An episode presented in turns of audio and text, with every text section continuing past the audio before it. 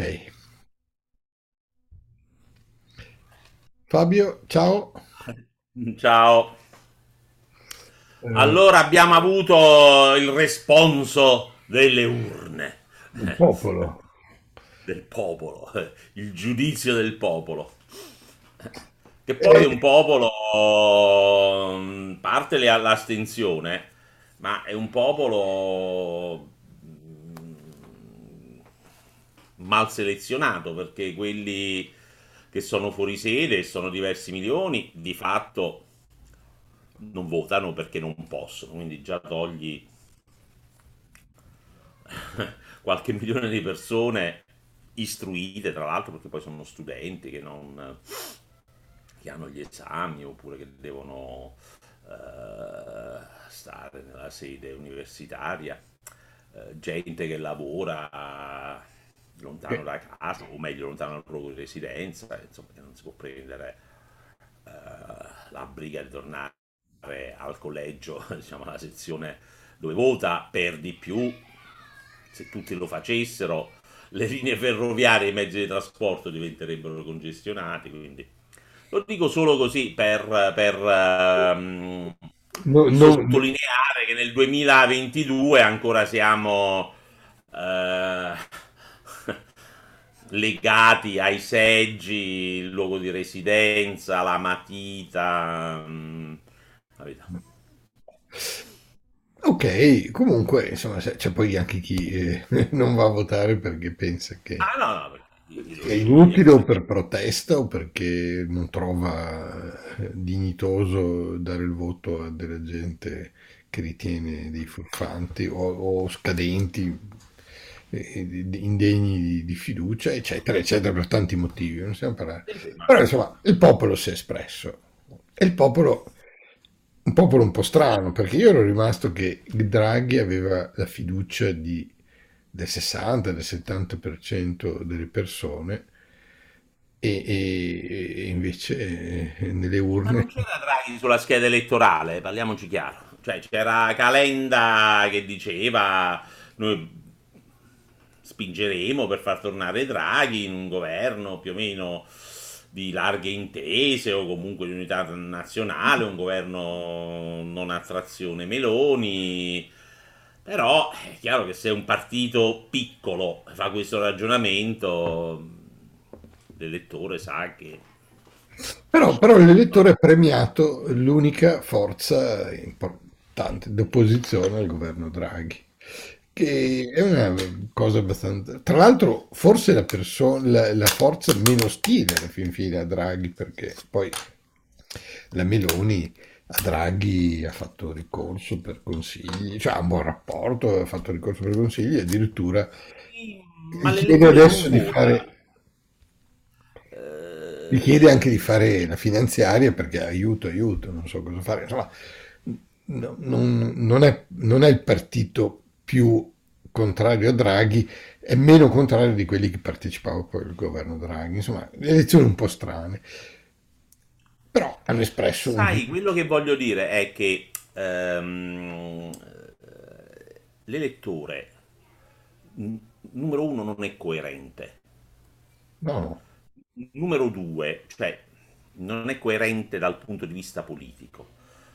Eh, per un elettore, Renzi e Meloni possono essere ugualmente eh, accettabili perché lui ritiene che uno dei due, la personalità, per, insomma, il, il- il modus eh, eh, operandi, il modo di governare, sia dell'uno che dell'altro, gli risolve dei problemi. Ok? Quindi, mm, che poi si, comba- si combattono, no? non, si sono combattuti, ma che eh, dal punto di vista politico non collimino i loro programmi, mm, il modo con cui affrontano i problemi, l'elettore non lo capisce, non lo sa. Cioè,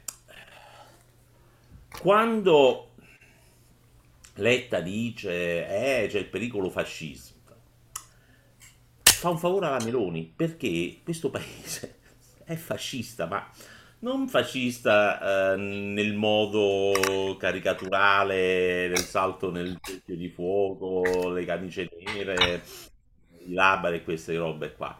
È fascista perché quando sente di essere vittima di soprusi, di angherie, di ingiustizie, sogna che qualcheduno venga e gli risolve il problema. Cioè, banalmente, quando va in un ufficio pubblico e trova l'impiegato scortese, ignorante, che non lo aiuta, eccetera, eccetera, in cuor suo pensa, eh, ci vorrebbe Mussolini che te la fa vedere lui, uno come Mussolini te la farebbe vedere lui. Cioè, ehm, come dire, proietta questo suo desiderio di rivalsa, di, di, di giustizia, di, di, trattamento equo in un desiderio di autoritarismo. Non so se mi spiego. Sì, sì, cerca un protettore, eh, un qualcuno che... Eh... Qualche, pensa che ci dovrebbe essere qualcuno che risolva il suo problema in modo spiccio. Per esempio, quando vede l'immigrato che magari sporca o mm, fa baccano eh, o chiede l'elemosina, in cuor suo pensa, eh, se ci fosse Mussolini o uno che ha a cuore mm, il decoro urbano, l'ordine pubblico, eccetera, eccetera, questi li farebbe sparire. Okay? Quindi sono ragionamenti molto semplici, molto elementari.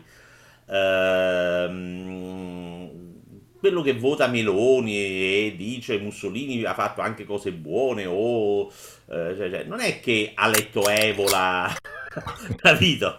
O, o, uh, o Gentile. Così ha orecchiato qualcosa in quinta elementare mentre eh, guardava fuori dalla finestra gli uccelli o le nuvole. E gli è rimasto questo concetto che c'era uno eh, molto autoritario che eh, a quei tempi eh, aveva sconfitto la mafia, eh, oppure a quei tempi faceva andare il treno in orario, oppure a quei tempi tu potevi lasciare le chiavi nella toppa e nessuno ti entrava in casa, cosa che poi non era vera. Ma insomma... Eh, Però non cadrai, anche, no, non cadrai anche tu nella retorica adesso del, dell'antifascismo. No, no, no, no, ma la gente ci crede, cioè è portata a crederci perché questa è la vulgata, no? Uh, quindi, mm, se tu accusi Giorgia Meloni o Ghiperes, Salvini eh, di essere fascista, eccetera, eccetera, eccetera no, le, le, le, fai un favore e, e, e, probabilmente le fai un favore. Cioè, un favore. Eh, okay. mm, perché, perché in, eh, eh, come si dice, in maniera subliminale eh, comunica un messaggio di autorità e di forza di cui la, la Meloni indubbiamente si è avvantaggiata. L'interesse degli italiani, no? Di, di, sì. mm, uh... di cui si è avvantaggiata perché le reazioni che ho sentito oggi non, nessuno ho parlato, ho parlato, con molte persone per lavoro per contatti così non abbiamo mai parlato di elezioni però ho sempre percepito il senso di qualcosa di nuovo, di qualcosa che finalmente, no? un respiro nuovo. Eh, perché le persone hanno bisogno di questo e credo che abbiano rigettato, eh, abbiano investito questa figura femminile, tra l'altro una cosa molto nuova, di, una, di questa tensione, insomma, del fatto che nasce qualcosa di nuovo. Eh, torniamo un attimo indietro. Ti aspettavi un, un, un risultato del genere? Cos'è che, che... Io sì. Allora, il risultato è più o meno in linea con i sondaggi. Non, non, non è che eh, abbia sorpreso più di tanto. Magari la distribuzione dei seggi mi sarei aspettato qualcosa in meno al Senato tipo un 4 o 5 seggi in meno, insomma sotto i 110, eh, e invece non è successo perché il PD è crollato, ma è crollato nei, nei collegi uninominali dove eh, aveva il più forte radicamento, cioè se escludi l'Emilia Romagna che ancora eh, tiene no?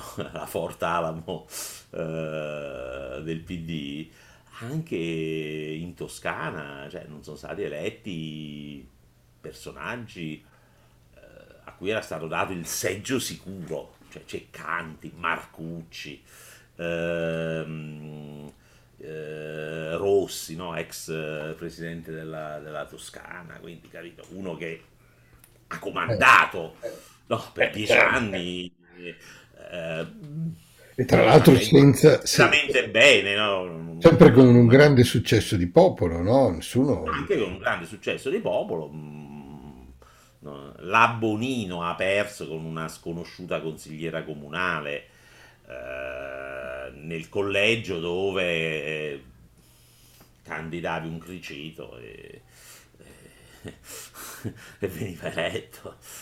Sì, sì. Erano collegi dove candidavi Di Pietro e, e contro Ferrara, no? che è figlio di comunisti. Sì, e, e molto, molto di Pietro e votavano di Pietro potevi metterci chiunque un criceto e avrebbe vinto Invece oggi eh, beh, è cambiato. Eh, è, cambiato è cambiato il disegno dei collegi innanzitutto, cosa che li ha resi meno facili da capire e da gestire ed anche soggetti a sorprese, insomma, meno omogenei. Eh. Però insomma di sorprese ce ne sono state tante, te hai nominato queste, ma ci sono quelle clamorose di, di, di Maio che viene bocciato. No, quella non è una sorpresa, quella non è affatto una sorpresa, per me, eh cioè, che non riuscissi a vincere al seggio uninominale, sì, forse è sorprendente, ma che non riuscisse a raggiungere nemmeno l'1% dei voti, quello io lo sapevo. Beh, non lo sapevo. È stata una campagna elettorale inesistente la sua, però insomma, che, che la sua no, figura... Ma, capisci, qual era l'appeal di un Di Maio? Era l'appeal del barricadero, no? cioè, di quello che doveva aprire il Parlamento con una scatoletta di tonno contro la cassa, cioè quello non era Di Maio, era tutto ciò che eh, formava la retorica dei 5 Stelle, poi che Di Maio impersonava, cioè lui è uno che ha preso il 33% dei voti 5 anni fa certo. come capo politico, no? quindi come leader di quel partito, una volta che si è staccato, poi non da solo, si è staccato con 60 mm, deputati e senatori, quindi doveva essere un bel pezzo del partito, quando si è staccato mm, ha preso lo 0,5-0,6%, insomma. Eh, perché? Qual era il suo appeal, cioè qual era il messaggio? Il messaggio era di uno che da barricadero era, era, diventato casta, se vogliamo usare il linguaggio dei, dei, dei 5 Stelle, quindi non era più né carne né pesce, cioè se vuoi votare per la casta voti la casta vera, non Di Maio, che, capito? un, un parvenu della casta. Che ha avuto questo, questo eh, movimento, questo, questo, questo ravvedimento. Eh, però, però, questo, però, questo, è un discorso interessante, perché a questo punto il popolo non ha votato la riconoscibilità eh, tal quale, cioè le persone note, perché la vedi tutti i giorni al telegiornale, così, ha votato secondo un programma, un progetto ben preciso, che è quello non più tanto contro la casta, ma a favore di una forza che lo rappresenta, che invece nel sud è stato i 5 Stelle eh, ha, fatto, ha fatto un risultato che sinceramente non mi aspettavo. Che il gratuitamente fosse un segnale eh, molto forte per l'elettore, soprattutto meridionale, questo si era capito subito, l'abilità di, di Conte nel tirare fuori questi contenuti e di proporli era, è stata evidente, però non pensavo in questo modo. Se te oggi guardavo guardavo... me ha avuto anche poco, cioè, oddio, poco, ha avuto comunque il 40%. Nel meridione c'è, c'è tutta una larga fetta di popolazione che in parte non vuole lavorare, cioè rifiuta il lavoro. Sì. comunque rifiuta il lavoro se non a certe condizioni, adesso un lavoro pulito, dietro la scrivania, eh, dalle 9 mm, alle 2, eh, weekend liberi, garantito. nemmeno garantito, con la pensione, eh, le ferie, se non mi vado ad andare a lavorare mando il certificato medico e non ci vado, cioè, questo... C'è gente che eh, ha perso il lavoro e, e quindi non è facile che ne ritrovi un altro, si arrabatta un po' di buona volontà non emigra perché magari ha la famiglia, mm, se va da qualche parte fuori, diciamo, dal, dai confini eh, della regione, deve pagare l'affitto, magari c'ha la casa di proprietà nel paese, insomma, è una condizione in cui ehm, il mercato del lavoro non funziona per lui cioè, io l'altro ieri parlavo con uh, un dirigente d'azienda, siamo andati a una cena, uh, e lui mi ha detto, guarda, io sto cercando, la provincia di Bologna, e poi non è, non Bologna centro, provincia di Bologna, dove il costo della vita non è quello di Milano o dei Parioli. Cioè io pago uh, gli operai, un operaio specializzato, 1800 netti. Mm eh, non trovo. Mm, mi hanno mandato così qualche uno da Catanzaro perché conoscevo, è venuto, è stato qualche mese. Poi sono ritornato a Catanzaro perché c'aveva la ragazza lì, è andato a parlare col CAF, il CAF gli ha detto ma sì tu hai diritto, se, se, se ti licenzi e torni qui hai diritto al reddito di cittadinanza, eh, ha detto guarda lì non pago l'affitto, eh, la vita costa un po' di meno, sto a casa, faccio qualche lavoretto in nero, quindi fai conto, metti insieme 1200-1300 euro, paragonate ai 1800 di Bologna. Ah, toglini 500-600 di affitto, eh, rimangono le due, poi la vita è più cara, ha ragione, gli conviene. Ha ragione più o meno, cioè poi se c'è, magari se, se che ne so, se vuoi una carriera nell'industria, magari fai il sacrificio, se non, te, se non ti importa e preferisci certo, stare certo, con la certo. ragazza, capito? Anche se guadagni 200-300 euro in meno al mese. Sì, però, però insomma, spendi... Magari la ragazza fa, fa, la maestra, che ne so, o, o ha un lavoro, quindi se ti sposi ti conviene quella situazione piuttosto che stare da solo eh, fuori dal tuo luogo di residenza, lontano dal tuo luogo di residenza. Quindi eh, il reddito di cittadinanza è un voto di scambio eh, molto potente e la gente e ha funzionato tantissimo. Ma, me, ma, me... ma questo non è nulla perché eh, una volta che tu metti in azione questo meccanismo, la prossima campagna elettorale si giocherà su chi lo aumenta di più. Beh, già questa sinceramente era molto basata su questo. E, e... Ma non se ne fa, cioè, non se, nessuno ha detto, eh, non so, lo aumentiamo a 1000 euro da 7,50. Hanno detto aumentiamo le pensioni, aumentiamo, abbassiamo le tasse, a, estendiamo la no flat, eh, scusami, la flat tax area degli autonomi a 100, però nessuno ancora si è azzardato a dire raddoppiamo il reddito di cittadinanza, il salario minimo, no? Sì, sì. La Meloni, Ma è solo questione di tempo. Stessa quando uno, ha parlato... quando uno capirà che quello è un, è un parco buoi, un parco elettorale eh, bello numeroso, Eh, Certo, dove si può pescare, eh, verrà fuori. La Meloni stessa, eh, che parla di abolire il reddito di cittadinanza, sostituendolo con un reddito che premia, no? Che in, in qualche modo discrimina chi si dà da fare, eh, che pure ha avuto un grande successo. Che premia chi si dà da fare, non che, che discrimina.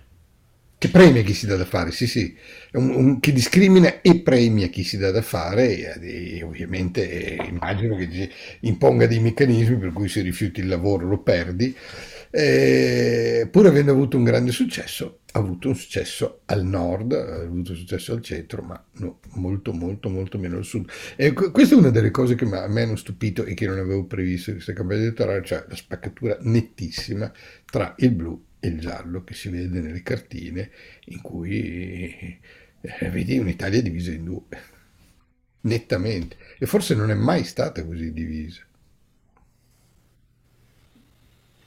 Boh, ai tempi della DC e del PC, tendenzialmente il sud era democristiano, sud e aree non urbane. Eh Ehm, sì, il nord eh, operaio era più di sinistra, magari socialista. Eh sì, però c'era c'era comunque la DC anche al nord, eh, no? Il Veneto era democrazia, era comunque c'era questa presenza e non era così dichiaratamente, spiccatamente clientelare, come invece il Movimento 5 Stelle alla fine si è dimostrato. E- Beh, no, la DC al sud era cliente, era. Sì, sì, sì. Li ho vissuto le campagne elettorali della DC, erano tutte incentrate sul posto al figlio, eh, il trasferimento del cognato, la pensione alla zia, la pensione invalidità mh, al figlio. Vabbè, comunque insomma, Italia spaccata in due e l'altra sorpresa di questa che io avevo un po', non, non avevo messo così, eh, non avevo immaginato così, sono due, insomma, il crollo dei due partiti della Lega e, e del PD. Che il PD non facesse una grandissima performance era abbastanza evidente, ma che crollasse così in questo modo, Beh, non è crollato, si, si è ripreso quello mh, che aveva nel 2018, poi ehm, Beh, aspetta, in termini di voti sì, ma in termini di seggi è un disastro. Letta non può tanto rimproverarsi la percentuale, perché la percentuale, insomma, intorno al 20% era quello che si aspettava, modesta ma non drammatica. È drammatica Ma perché cercavano qualcosa di più, volevano, a un certo punto dicevano vogliamo essere il primo partito eh, vabbè, italiano, que- que- la, la vabbè. rimonta, no? Cioè, No, vabbè, ma quelli erano deliri, deliri sotto effetto di sostanze psicotrope, cioè non, non era, era fuori da ogni così. Però il 20% non è male dal punto di vista del conteggio, è pessimo quando vai a vedere il risultato, quando vai a vedere i, i- i- i seggi, perché questa legge elettorale, e mi piacerebbe parlare anche un po' di questo, questa legge elettorale voluta dalla sinistra l'ha fortemente penalizzato perché è una legge elettorale che ti impone di fare delle cose che secondo me la Meloni ha capito perfettamente, non sbagliando le mosse e approfittandone al massimo. Cioè è una legge che premia le coalizioni, anche se disomogenee, la sua era anche meno disomogenea di tante altre che si sono create, e crea... abbi- abbi- devi fare quello, e Letta ha completamente sbagliato questa cosa. E quindi dal punto di vista dei seggi è, è- è drammatico. La il PD ha la metà dei seggi di, di Fratelli d'Italia, meno della metà, ma quello, perché alla fine poi contano i seggi, non i voti. quell'errore è frutto di un delirio di eh, onnipotenza, delirio di controllo, non di onnipotenza, perché questa legge conferisce ai capi partito potere di decidere chi va in Parlamento. Certo, una legge che, che- che al Caporione piace da morire. certo, Poi il Partito Democratico ha violato il suo stesso statuto, perché lo statuto prevede le primarie, il sì, Partito Democratico non ha fatto nessuna primaria, quindi ha violato le sue stesse regole, eh, e non ha cambiato la legge elettorale in senso proporzionale come avrebbero voluto 5 Stelle, eh, Forza Italia, Renzi. Quindi aveva la maggioranza per cambiare la legge in senso proporzionale, e invece Letta è stato così stupido da non volerla cambiare, pensando in questo modo di costringere i 5 Stelle a coalizzarsi col PD e quindi di risucchiare tutti i voti, perché nel PD la vera, come dire, il vero tarlo nel cervello è quello di riprendersi i voti dei 5 Stelle che loro considerano voti in libera uscita, no? Certo. Quindi invece, era invece, quella. come dicevamo prima, non lo sono. Sono voti di unità di assiste- assistenzialista e Sì. assistita, che non Ma sono... non che il PD non sia assistenzialista, eh, boh. Sì, ma, sì, però tu mi parlavi delle. DC prima, che casomai sono i voti che competono a- a- al clientelismo democristiano, non certo il PD. Sì, sì. No- no- non di, no- no- non di diritto, ecco.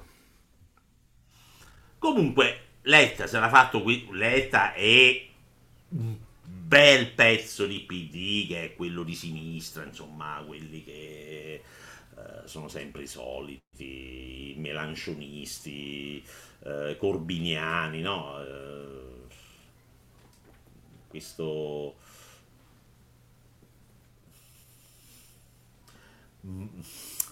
ambiente fangoso, no? Che, che- che include i cacicchi locali, Eh, Puglia, eh, Emilia Romagna anche, eh, Lazio, Campania. Insomma, lui- loro pensavano che con una legge del genere i 5 Stelle sarebbero stati costretti, per non sparire, a coalizzarsi con il PD e quindi il PD avrebbe eh, eh, guidato la coalizione, ci avrebbe messo dentro mh, Fratoianni, Speranza, Bersani, eccetera, eccetera, e, e in più si sarebbe eh, scelto eh, il, il segretario del PD si sarebbe scelto chi portarsi in Parlamento. Quindi questo è stato un errore stupido, eh, un delirio di eh, scaltrezza da quattro soldi che gli si è ritorto contro. Altra stronzata clamorosa è stata la- la- la- il taglio dei parlamentari. certo. Eh, e quindi paga Letta questi due errori, non li ha fatti solo lui, per carità, dietro ci sta Zingaretti, Bettini, ehm, Emiliano, insomma tutta questa accozzaglia sinistrorse che eh, è il- la vera piaga del PD, che crede di essere il sale della terra, crede di essere eh, di avere questa appeal elettorale eh, perché parla di disuguaglianze e di altre parole d'ordine, di altri slogan. Alla fine gli operai votano per la Lega o per la Meloni, ecco. Eh, Quante quindi volte... solo il generone romano, un po' di, di eh, impe- impiegatizio pubblico, per lo più sindacalizzato o comunque parassitario. Ehm, l'altro, sì, mh, l'altra sorpresa, insomma, il PD adesso passerà dei mesi di convulsione, il congresso, cioè la, la cosa che mi ha fatto ridere per dirla. Letta ha detto io non mi ripresenterò al congresso. Ma ti sei presentato, scusa? Cioè, te ti, ti Esatto. hai eletto esattamente un congresso? Ma io non me ne sono accorto. Sì, infatti, Quindi, perché ma cosa ti ripresenti? Sei stato preso eh, di peso e portato qua, mo se ne tornerà a Parigi, probabilmente la cosa non gli farà neanche troppo dispiacere, secondo me. Eh, che poi avere a che fare con una gabbia di matti come il PD alla lunga ti, ti, ti, ti, Ti logora, ti Cioè, logora. PD romano poi è una fogna, una delle peggiori fogne politiche d'Europa. Eh, non credo che esista l'equivalente, ecco. È un partito che insomma a detta non mia, a detta di Zingaretti. Quando l'hanno cacciato da segretaria, io mi vergogno del PD. Vabbè, insomma, è stato, è stato, ha preso una sua bella ridimensionata e l'altro partito Basi. E l'altra, e l'altra, e l'altra forza che non aspettavo che avrebbe subito un tracollo così è la Lega di Salvini. La Lega di Salvini è il partito che due anni fa dal papete aveva il 110%. No, il Forse anche, 134. sì, sì, ma lui pretendeva di avere... No, ma nella sensibilità di Ah, tutti era il partito... Ti ricordi quando chiesi pieni poteri? Cioè, sì, era, sì, sì, era- esatto. Era nella sua illusione, ma anche nella sensazione, nel, nel trasporto di tutti, il partito che aveva almeno il 110%. Cioè, poteva, poteva fare quello che voleva e oggi si trova ad essere, a competere con Forza Italia, che per poco Con Renzi. e con Renzi, cioè partito del tutto marginale. E qui è stato un grande merito di, di Meloni. Insomma, adesso non, non stiamo a dire, beh, insomma, ha azzeccato. Ma le- sai, io questo me, cioè io onestamente, se vado a cercare, nel, tutti dicono ha fatto una campagna elettorale straordinaria, bravissima, cioè, che cos'è che ha detto? Cose contraddittorie. Una volta il pareggio di bilancio, no? Mm, rispetteremo gli impegni europei, un'altra volta la pacchia è finita. Eh, una volta no, no, siamo eh, per i diritti civili o comunque non toccheremo l'aborto e poi va con Vox a dire no alle coppie LGBT, no a questo e no a quell'altro.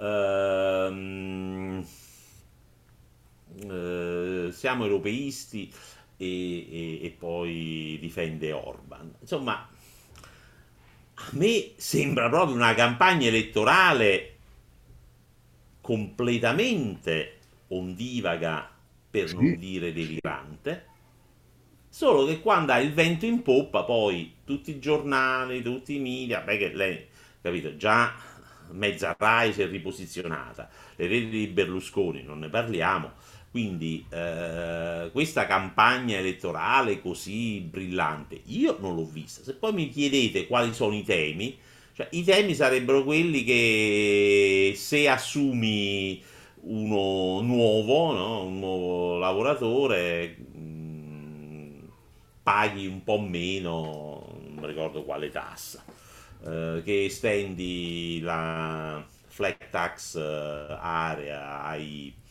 agli autonomi, per carità, eh, ottima cosa, ma bisogna ehm, vedere come, ma insomma, ottima cosa. Bisogna vedere come, quando, per quanto tempo e, e poi che le imprese che più assumono no, eh, più hanno benefici, che è eh, il tipico ragionamento dell'ignorante in economia, perché non è l'impresa labor intensive quella che genera crescita e fa aumentare la produttività, è il contrario, è fare le stesse cose con meno gente. Cioè tu devi premiare l'innovazione, non l'occupazione, se no tanto vale che metti la gente a zappare certo, invece di utilizzare i trattori. Cioè, ma questo eh, questo fatto mette in luce la pochezza intellettuale e eh, non dico politica perché non si parla di, di politica in questo caso, ma proprio la- l'incapacità di capire come funziona il mondo. Perché? Perché il mondo non l'ha mai visto, non l'ha mai capito. Eh, chi fa politica da quando eh, era giovane non si rende conto di che cosa significa produrre, di che cosa significa avere a che fare con i fornitori, eh, con i clienti, eh, con la burocrazia. A Meloni, dentro un ufficio pubblico, a chiedere un certificato, probabilmente non c'è mai andata. No, figurati. Però, capito? O se c'è andata sarà stata talmente tanti anni fa che, che se n'è pure scordata. Eh, Cioè, lei non ha mai dovuto riempire una denuncia dei redditi. però lei passa, è passata, eh, allora dove lei è riuscita molto bene è stato nel fare la donna del popolo, a convincere che quello era il suo... Sì, ma capito, con queste, cioè, sono, non so, non mi ricordo neanche più quanti anni, almeno 30, che ogni, a parte Prodi che ha vinto senza, senza fare particolari, senza adottare particolari eh, atteggiamenti mh, incendiari o di, di- di- di contrapposizione, eh, ma quest'idea che mh, si urla prima noi e, mh, ci hanno fatto questo, ci hanno fatto quell'altro, hanno rubato di là, hanno rubato di qua, ehm, è colpa del PD, è colpa di quello. Eh sì, no, dicevi, eh, poi che ho i problemi tecnici, eh, dicevi mh, eh, tu, tu non vedevi E, questa questa capacità. questa gente che, che- che ogni tanto, cioè a ogni elezione salta su qualcheduno a prendersela con i poteri forti, con l'Europa, eh, No, con ma la questi... eh, con gli immigrati, cioè eh, riesce a canalizzare eh, l'odio, la frustrazione, il disagio, eccetera, eccetera, con eh, discorsi mm, forti di contrapposizione, di, di- di- indignati, eccetera, eccetera. Ma che l'Italia sia un paese eh, fortemente soggetto alla trappola della, de- de- della, eh, mobilitazione popolare, ma nel senso di, di, eh, di popolo eh, eh, bue, no? Questo, questo è chiaro, cioè, eh, è un siamo un popolo che nel momento in cui parli di, di combattere la casta vota in massa contro gente che che, che ti permette questo. Que- Le, le- le ultime elezioni erano contro la, la- erano, lo slogan era di, erano di aprire il Parlamento come una scatoletta di tonno, di fare le, le- di rendere trasparenti tutti i processi decisionali. Ti ricordi dei diretti streaming? in streaming, no? E poi Sì. sono, E, e- e questo, questo ha, pre- ha pre- ha preso tantissimo le persone perché eh, c'è questo senso di ribellione contro un mondo che evidentemente non si vuole accettare e quindi deve essere eh, in qualche modo combattuto, ma perché come qualcosa di estraneo. Ehm, eh, la Meloni in questo senso è stata, secondo me, più equilibrata. Non è che voglia adesso mh, giudicare positivamente. Suo- i, i contenuti sono contraddittori, sono insostenibili, ok? Ehm, però è riuscito a convincere, il- secondo me, l'elettorato del fatto che c'è una novità che era in grado di rappresentarla. Ed è, ed è- riuscito a convincere sul- su, su un qualcosa su cui il PD ha fallito completamente, su quello dell'identità. Cioè quello di... Lei come si presenta? Io sono quello Giorgia, io, io sono. E que- su quello ha vinto ed è piaciuto molto questa cosa. Il resto sono, il resto, eh, nessuno, nessuno, nessuno secondo me vota perché, eh, o meglio, magari votano perché sei anti-europeo, ma lei non è. eh, la- allora, la, la gra- gran parte della- della- del, del sentimento popolare, quello più spicciolo, quindi è anti-europeo perché si attribuisce all'Europa eh, la causa di tutti i nostri mali. L'euro ha fatto salire i prezzi, senza L'Europa dov'è? l'euro Però nello tempo, però nello stesso tempo c'è un grande gradimento per, per- per, eh, Draghi, che invece l'Europa la rappresenta e rappresenta l'euro, e nello stesso tempo poi voti la Meloni, che da una parte è, si è mostrata inconsciamente no, viene associata a, a, un movimento anti-euro, ma in realtà tutta la campagna elettorale l'ha fatta cercando di dimostrarsi atlantista, europeista e, e, e, valorizzando il più possibile la sua appartenenza ai conservatori europei, cioè dire io faccio parte de, comunque di una forza europea e quindi sono legittimata. Okay. No, eh, ma, questi eh, messaggi contraddittori hanno, hanno funzionato molto bene non è secondo me, non è contro... sai perché? Perché qual è il tratto comune di Draghi e di Meloni? È che sono fuori dalla, dal tradizionale perimetro dei politici. Quindi vengono Beh, visti sì. come entrambi estranei al, um, al solito giro, no? Eh, magari, magari Draghi, Draghi, fino a un certo punto, ma diciamo... Draghi fino a un certo punto, però Draghi lo rispettano perché è un italiano che si è fatto valere all'estero e questo sì. per l'italiano conta molto, cioè avere un italiano eh, rispettato, osannato, mh, eh, seguito, riverito all'estero è una cosa che come dire, solletica l'amor proprio. Il Beh, insomma, a, me, a, me, fa piacere vedere Draghi. Eh, certo, no, ma, ma fa piacere.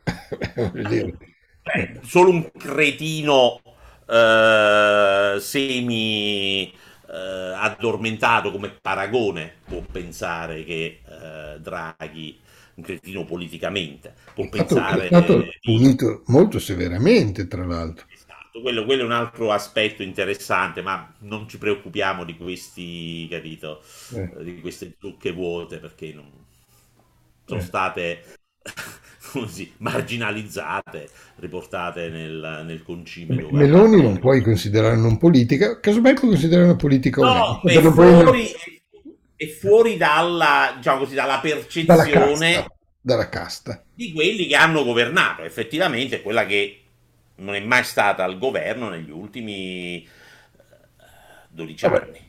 Beh, è stata, è stata ministro del... Sì, sì, sì, ma quella gente se n'è scordata, non lo sa. Sì, ma poi, poi, oggettivamente era un ministero del cavolo, era, era giovane, e, insomma, no, le, le, le, la gente non la identifica con la casta. Non la identifica con quella casta, ma era il governo che ci ha portato nel baratro. Era il governo in cui si vantavano di approvare la legge di bilancio in nove minuti. Sì, sì, mi ricordo. E, e quel governo, quando l'approvava in nove minuti, c'era pure Giorgia Meloni, che probabilmente la legge di bilancio non se l'era neanche letta. E se, la, e se se l'era letta, non penso che l'avesse capita. Comunque, capita o no, quando poi siamo falliti, siamo falliti anche per quella legge di bilancio che eh, porta la firma di Giorgia Meloni. Quindi la responsabilità del governo è collettiva, non si può dire io non c'ero, io ero solo a scaldare una sedia. Quindi... Tra parentesi, Tremonti è stato battuto e non entra in Parlamento. Il seggio uninominale è stato battuto da, Dalla Vedova, se non sbaglio. Sì, esatto, esatto. Eh. E questo ma è l'unico, l'unica, una delle poche consolazioni.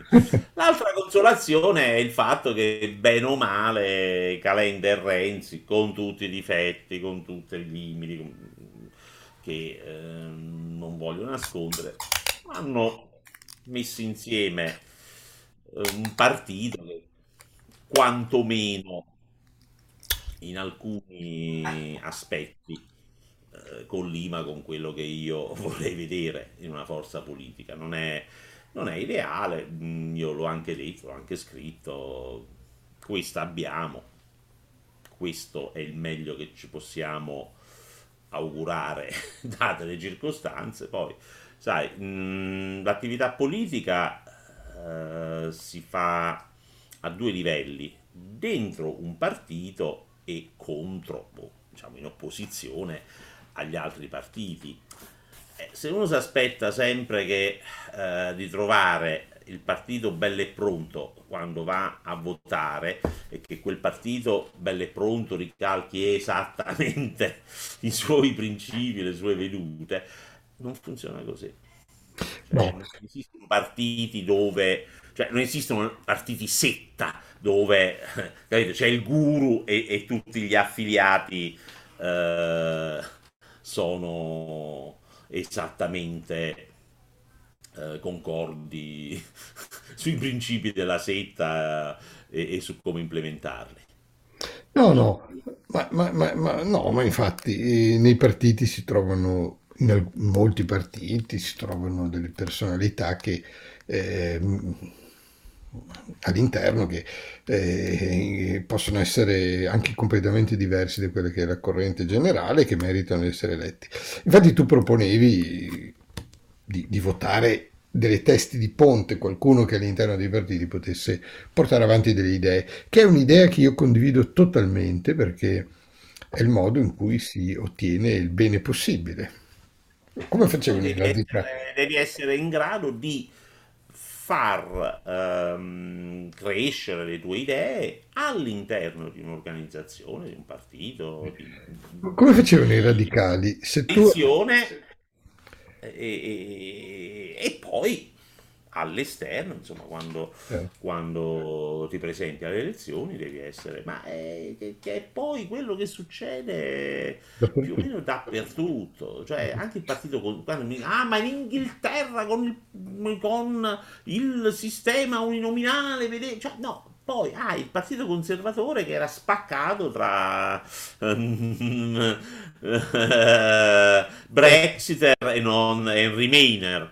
Eh, ha il partito laburista ancora più spaccato tra bleriani e corbiniani, no? Certo, Quindi certo. non è vero che esistono eh, partiti monolitici, neanche laddove il sistema elettorale eh, induce a coalizzarsi e a, e a dividersi in due, massimo tre partiti. Gli stessi liberal democratici inglesi sono un partito, mo lo conosco insomma relativamente bene, sono un partito molto eh, frazionato all'interno. eh.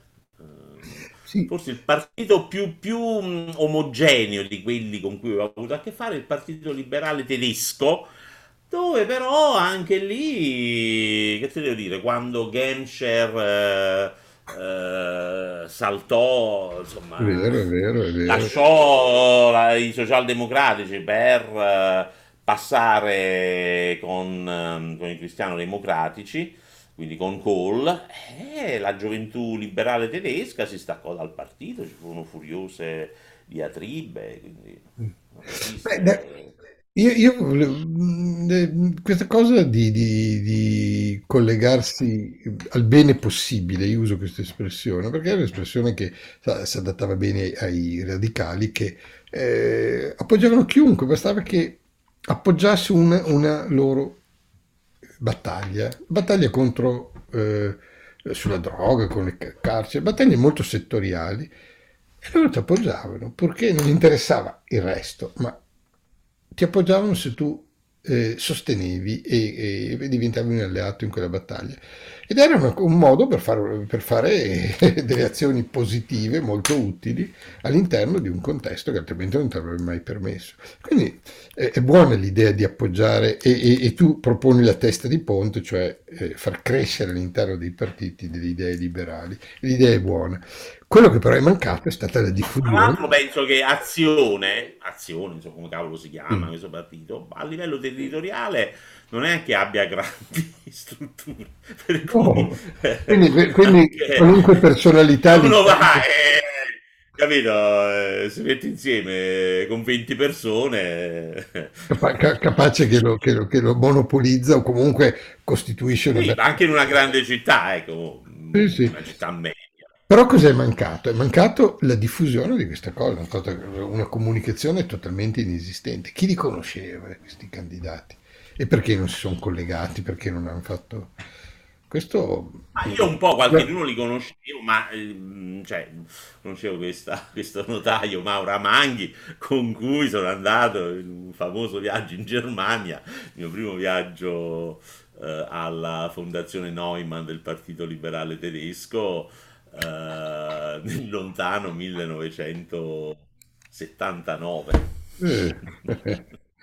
Quindi, qualche anno fa. E... Ahimè, qualche, tanti, troppi anni fa, ma insomma, ecco, questa è gente che io conosco. Però, però, però quello che è stato... Però, però se questa gente, queste persone, queste forze non si fanno conoscere e oggi non puoi non essere in grado di farti conoscere perché come facciamo noi un, un canale eh, facendo delle trasmissioni la sera e diffondendole finché non ci, anche quando ci chiudono, riapriamo. cioè, con un minimo di organizzazione. Invece, invece esatto, questo dobbiamo capire che ci vuole un po' di organizzazione, esatto. Eh sì, devi, devi, devi farti riconoscere, avere un simbolo, avere un'idea, avere, eh, ogni tanto fare una foto tutti insieme, capire chi c'è, chi non c'è, chi rappresenta, eh, un, un, un, un dibattito, insomma, anche semplicemente dire ci sono dei liberali, siamo noi. Invece questa no, cosa è qual è stato il problema in questi anni? Che negli anni del, del, di Berlusconi, no? Non c'è stato spazio per un partito, cioè o andavi a fare il cretino in Forza Italia, che ovviamente è una cosa avvilente, e poi lì Forza Italia non è un partito contendibile, cioè non è che eh, se ti iscrivi conti qualcosa, lì conta il capo e i suoi eh, servi sciocchi, quindi eh, non hai possibilità. Quello che conosco di Forza Italia a Bologna è, è più che avvilente. Sì, eh, sono son, son, son personaggi di infima caratura, quindi andare solo farti vedere con loro è squalificante dal punto di vista esatto. morale, professionale e politico. Quindi poi l'unica, l'unica volta che si era aperta una possibilità è stato nel 13 con fare per fermare il declino e lì ci siamo entrati tutti quanti e poi insomma con Monti, ma Monti eh, è stato un personaggio veramente eh, deludente perché aveva preso l'8% se fosse stato un minimo serio avrebbe detto ho preso l'8% non è stato mi aspettavo di più e eh, costruiamo piano piano cioè Meloni è partita dal 4 Salvini è partito dal 4% quindi, 5, I 5 Stelle sono partiti da, dal nulla e la Lega è partita ah. da, dal, dal, eh, prefisso telefonico, ti ricordi? Dallo zero virgola quindi tu dici, oh, non è andata bene. Eh, però, e, scusami, è quello, che, è quello, che, una volta non succedeva, cioè eh, una volta c'era molta stabilità nelle, nelle, nei partiti. Oggi invece vedi che un partito nasce, diventa di, ha un successo incredibile, diventa il primo partito e due anni dopo eh, ricade nel nulla. Quindi eh, l'elettorato è mobile e la rappresentanza politica è, è, totalmente contendibile, anche dal nulla puoi crescere.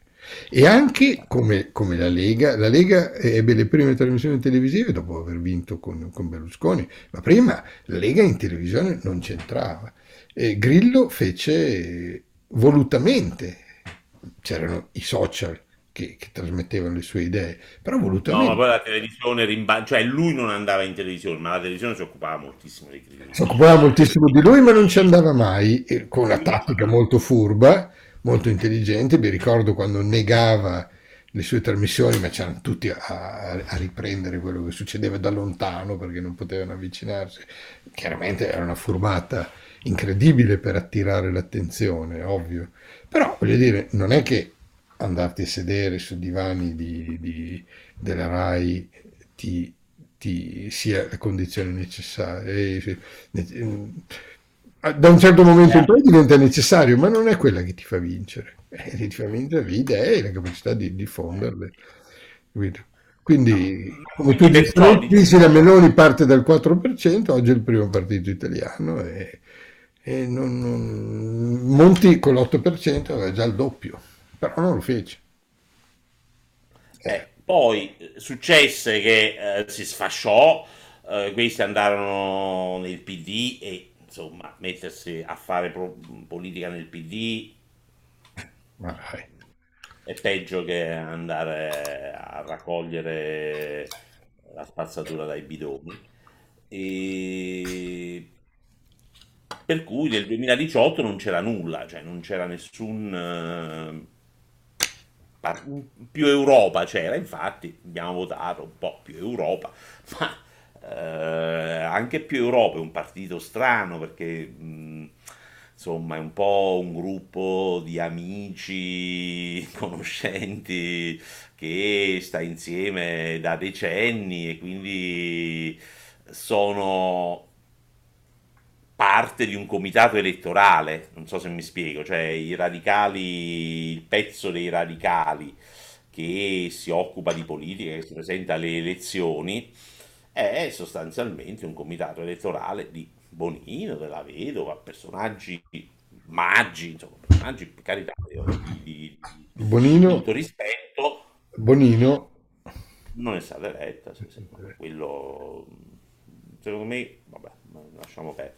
no, Eh, eh, no, dico, più Europa abbiamo votato nel 2018 perché era l'unica fiammella eh, che rimaneva accesa, e- e- però non è arrivato nemmeno al 3%, come non ci è arrivato neanche questa volta. Quindi ehm,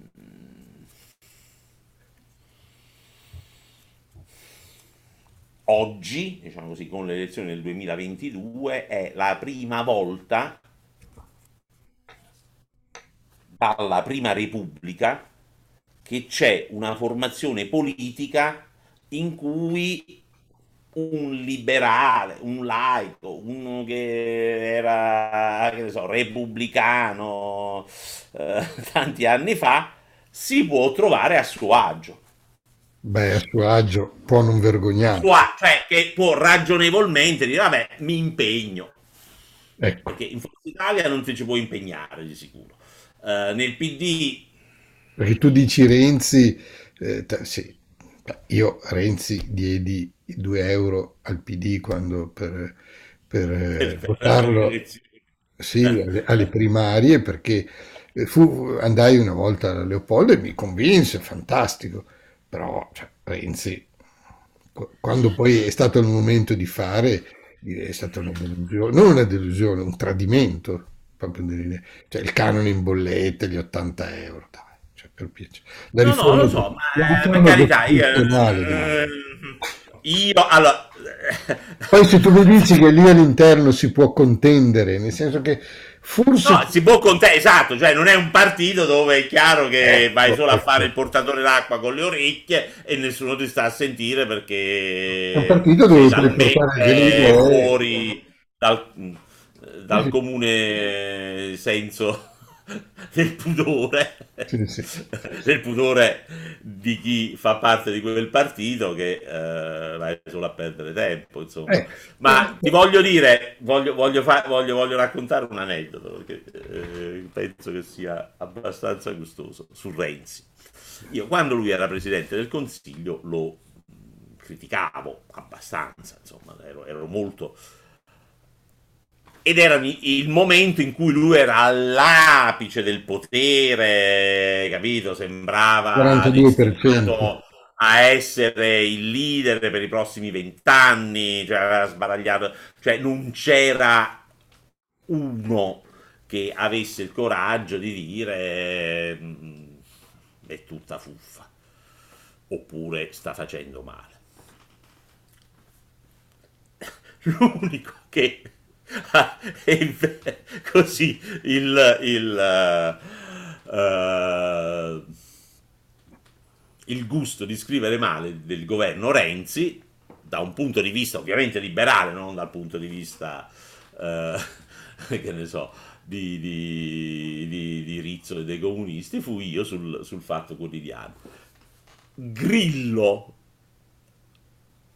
mi nominò giornalista del giorno Eh, me le- le avevi già raccontate queste cose, sì. perché ero l'unico che aveva in tutta Italia osato criticare Renzi, quindi fui portato sugli altari eh, da, da- da Grillo che era così eh, ferocemente opposto a Renzi e quindi non ci può decisamente essere uno meno incline a simpatie renziane, però devo dire che oggettivamente eh, l'uomo un po' è maturato, eh, probabilmente avrà imparato dai suoi errori, l'ho sentito, eh, mi trovavo a Milano, quindi sono andato alla chiusura della campagna elettorale perché volevo salutare Giulia Pastorella, che è un po' la portabandiera del, dei liberali liberisti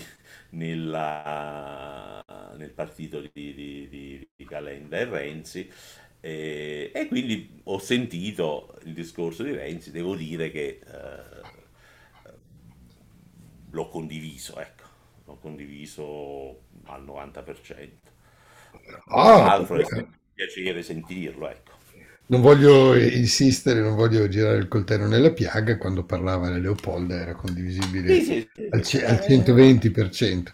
Però hai, hai ragione, maturato, eh, le cose Tra cambiano. l'altro, no, Ma, ma- un'altra cosa interessante, eh, quando lui fu mh, nominato primo ministro, eh, non era parlamentare perché era sindaco di Firenze, quindi credo che lui è diventato parlamentare dopo. sì, Eh, è diventato senatore nel 2018. Sui banchi, quando ascoltava il dibattito eh, per la fiducia al governo, aveva in bella mostra sullo scran, insomma, sul, sul, eh, al suo posto di governo a Montecitorio il libro Sudditi, edito dalle- dal- dall'Istituto Bruno Leoni, che era un programma di governo per i prossimi 50 anni. Quindi avevo scritto io, aveva scritto Serenasi Leoni, Nicola Rossi, insomma, eh, Carlo Stagnaro, se non ricordo male, Andre, eh, eh, Mingardi, insomma, eh, tutti quelli oh, che eh, insomma avevano idee di quel tipo e lui faceva mostra, per così dire, di voler intraprendere quel tipo di riforme.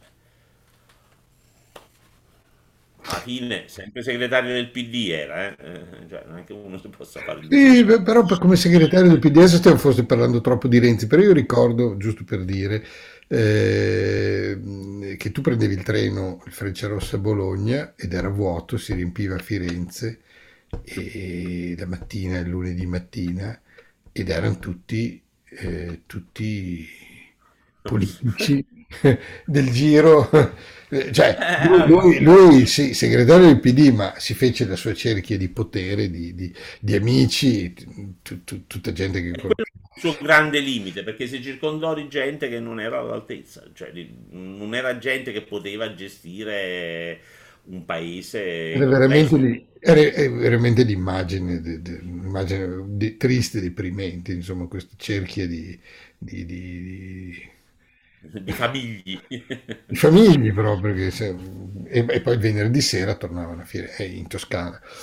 Però hai ragione, è un partito contendibile, nel senso che è un partito dove puoi entrare con delle idee e fertilizzarlo se, se hai la capacità, quindi forse è l'unica cosa che, che ci può essere adesso. Abbiamo parlato anche di questo, quindi non parliamo di cosa succederà con la Meloni.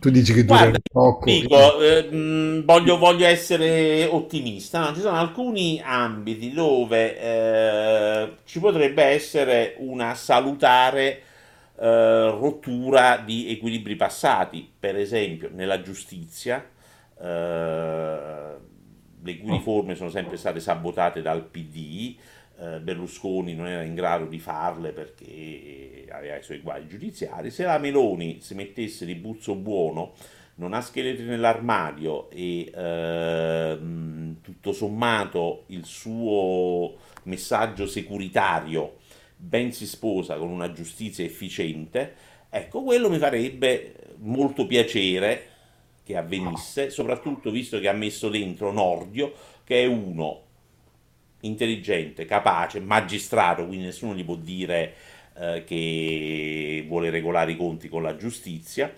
E, e quindi quello sarebbe un ambito che mh, potrebbe portarle parecchi consensi perché la giustizia in Italia fa schifo, è veramente eh, una il cosa problema, il, il più grande dei problemi italiani, più il più grave problema, la- purtroppo la gente normale non ha a che fare con la giustizia non se ne accorge perché in tribunale quando mai ci va o se ci va ci manda l'avvocato, insomma, ma è un disastro, è un qualcosa a metà tra eh, il basso impero eh, a cavallo, il basso impero, regni barbarici e l'Africa subsahariana. Quindi se, se si mettesse con l'idea di riformare la giustizia, e si può anche con, me- con provvedimenti molto semplici, sarebbe un bel... La scuola è un altro ambito dove, ecco, la destra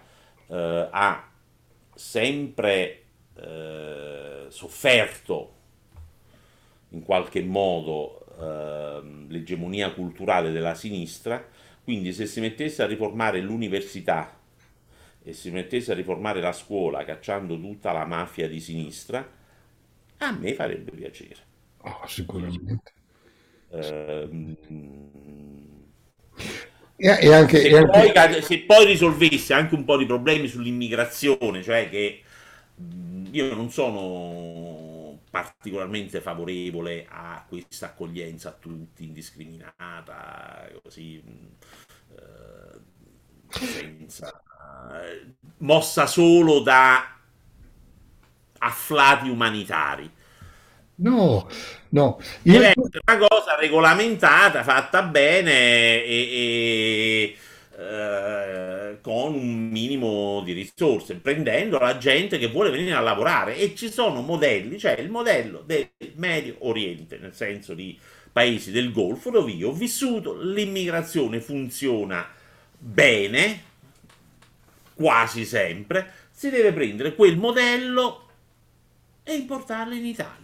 Ma sai, l'immigrazione, quando c'è una giustizia che funziona, per cui il delinquente viene ingabbiato e ci rimane, o viene rispedito e ci rimane, è molto più sopportabile, perché la gran parte degli immigrati sono persone che vogliono vivere qui. Il delinquente eh, lo devi fermare, ma oggi in Italia, con una giustizia che funziona così, non ideologicamente orientata, per cui delle due favorisce il- l'immigrato perché per tanti motivi ideologici, eh, non funziona, questo è il vero problema. Poi vabbè, ok, ci sono gli eccessi a volte. Eh, da questo punto di vista, sì, la, la Meloni può, può avere successo. Quello, quello sull'immigrazione è un problema. Loro hanno una ricetta molto rozza, secondo me, eh, poi anche poco praticabile, perché l'abbiamo visto quando Salvini diceva comincerò a, non lo A so, sì, rimpatriare. Non rimpatri proprio nessuno, perché per rimpatriare ti costa talmente tanto eh, che alla fine non hai neanche i soldi per farlo. E tra l'altro i paesi dove li riporti, quelli dicono, ma scusa, chi è questo? Mai Finge di visto? essere No. Ahmed Mahmoud eh, di eh, Hammamet. E dove sta il documento? Non ce l'ha. E beh, perché ci dobbiamo riprendere noi? Sì, sì, è chiaro. Quindi è, è- è tutto un, un, Vabbè, la eh, ricetta delle Meloni una volta viene un fuori il blocco, vabbè, però il blocco navale, dai, fammi piacere, insomma. Il blocco navale. Il blocco navale che, che loro vogliono applicare, ehm, anche lì non è chiaro, cioè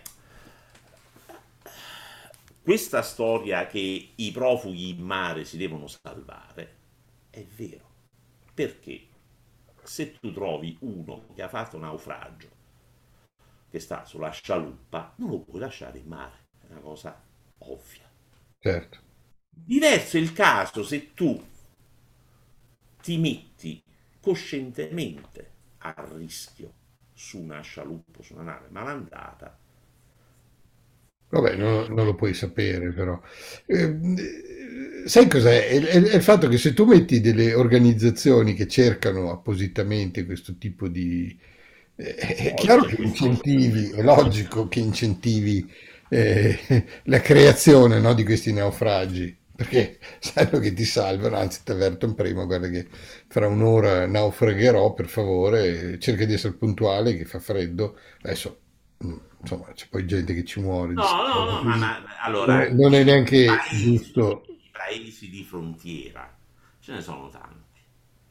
C'è la Spagna, c'è Cipro, c'è l'Australia con l'Indonesia, c'è Malta, eh, c'è l'America con Cuba, c'è l'America col Messico. Tra l'altro, se uno guarda, se uno eh, segue il dibattito che c'è in America sull'immigrazione clandestina, tutti questi che attraversano il Rio Grande, le carovane, eccetera, eccetera, è un dibattito esattamente simile a quello italiano, cioè basta cambiare eh, i nomi e i luoghi e, e, tu hai esattamente gli stessi temi, declinati allo stesso modo dai democratici eh, americani contro i repubblicani americani e PD contro Lega o Fratelli d'Italia. Quindi è proprio un tema mh, mm,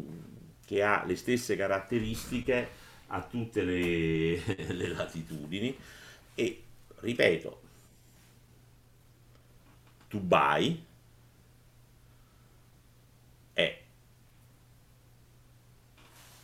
a distanza minima da paesi tipo Iran, Pakistan, India, da cui vorrebbero emigrare a milioni. L'Arabia Saudita è molto vicina all'Egitto. Più facile raggiungere l'Arabia Saudita dall'Egitto che l'Europa, la Grecia dall'Egitto. Perché non succede? Eh, perché evidentemente, vabbè. Eh, lo so perché non succede, per carità, eh, ma dico, e, in Arabia Saudita non è che non ci siano immigrati, eh? eh poi parliamoci chiaro, l'Arabia Saudita, persino l'Arabia Saudita, un quarto della popolazione un quinto della popolazione è immigrata. Cioè su 25 milioni di persone, di residenti, 5 milioni sono immigrati. Dubai è il 90%, il Qatar 80%. Vabbè, parliamo di realtà così diverse che non è neanche possibile. Sì, ma ti dico, non è, cioè, non è che sono realtà ben organizzate, che ne so, con uh, strutture e capacità eccezionali. Sono paesi uh, meno avanzati dell'Italia.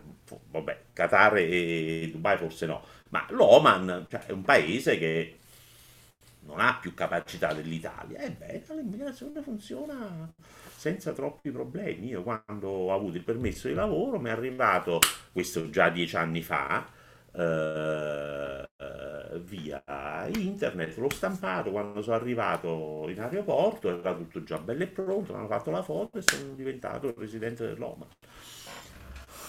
Cioè tutto organizzato, fatto tutto benino, senza, senza, senza problemi. Vabbè, sull'immigrazione magari potevamo fare un discorso. Devo fare un'altra. Abbiamo fatto veramente. Uno dei temi più complessi che esistono, sinceramente, perché ha a che fare con tante cose che non sono facili da gestire. Però, dai, eh, abbiamo parlato un po' di, di questa campagna elettorale. Eh, salutiamo i nostri ascoltatori, sperando che ci seguano anche sul nuovo canale lo struttureremo un po' meglio con un po' di tempo adesso e faremo qualcosa. Sì, sì, adesso stiamo facendo un po' di, di, di prove, e, però insomma io non dispero di riprendere anche il vecchio, vediamo un po'. Vediamo cosa succede, sì. YouTube, di, di, riusciamo a chiacchierare con YouTube, a interloquire con YouTube. Va bene. Metteteci like. Saluto a tutti. Anche qui, anche qui metteteci like. Non so esatto, se... anche. Metteteli su Facebook dove ci vedete. dei cuoricini, Mettete, sì, su, su, Facebook cominciateci sicuramente. A tutti. Ciao. Ciao.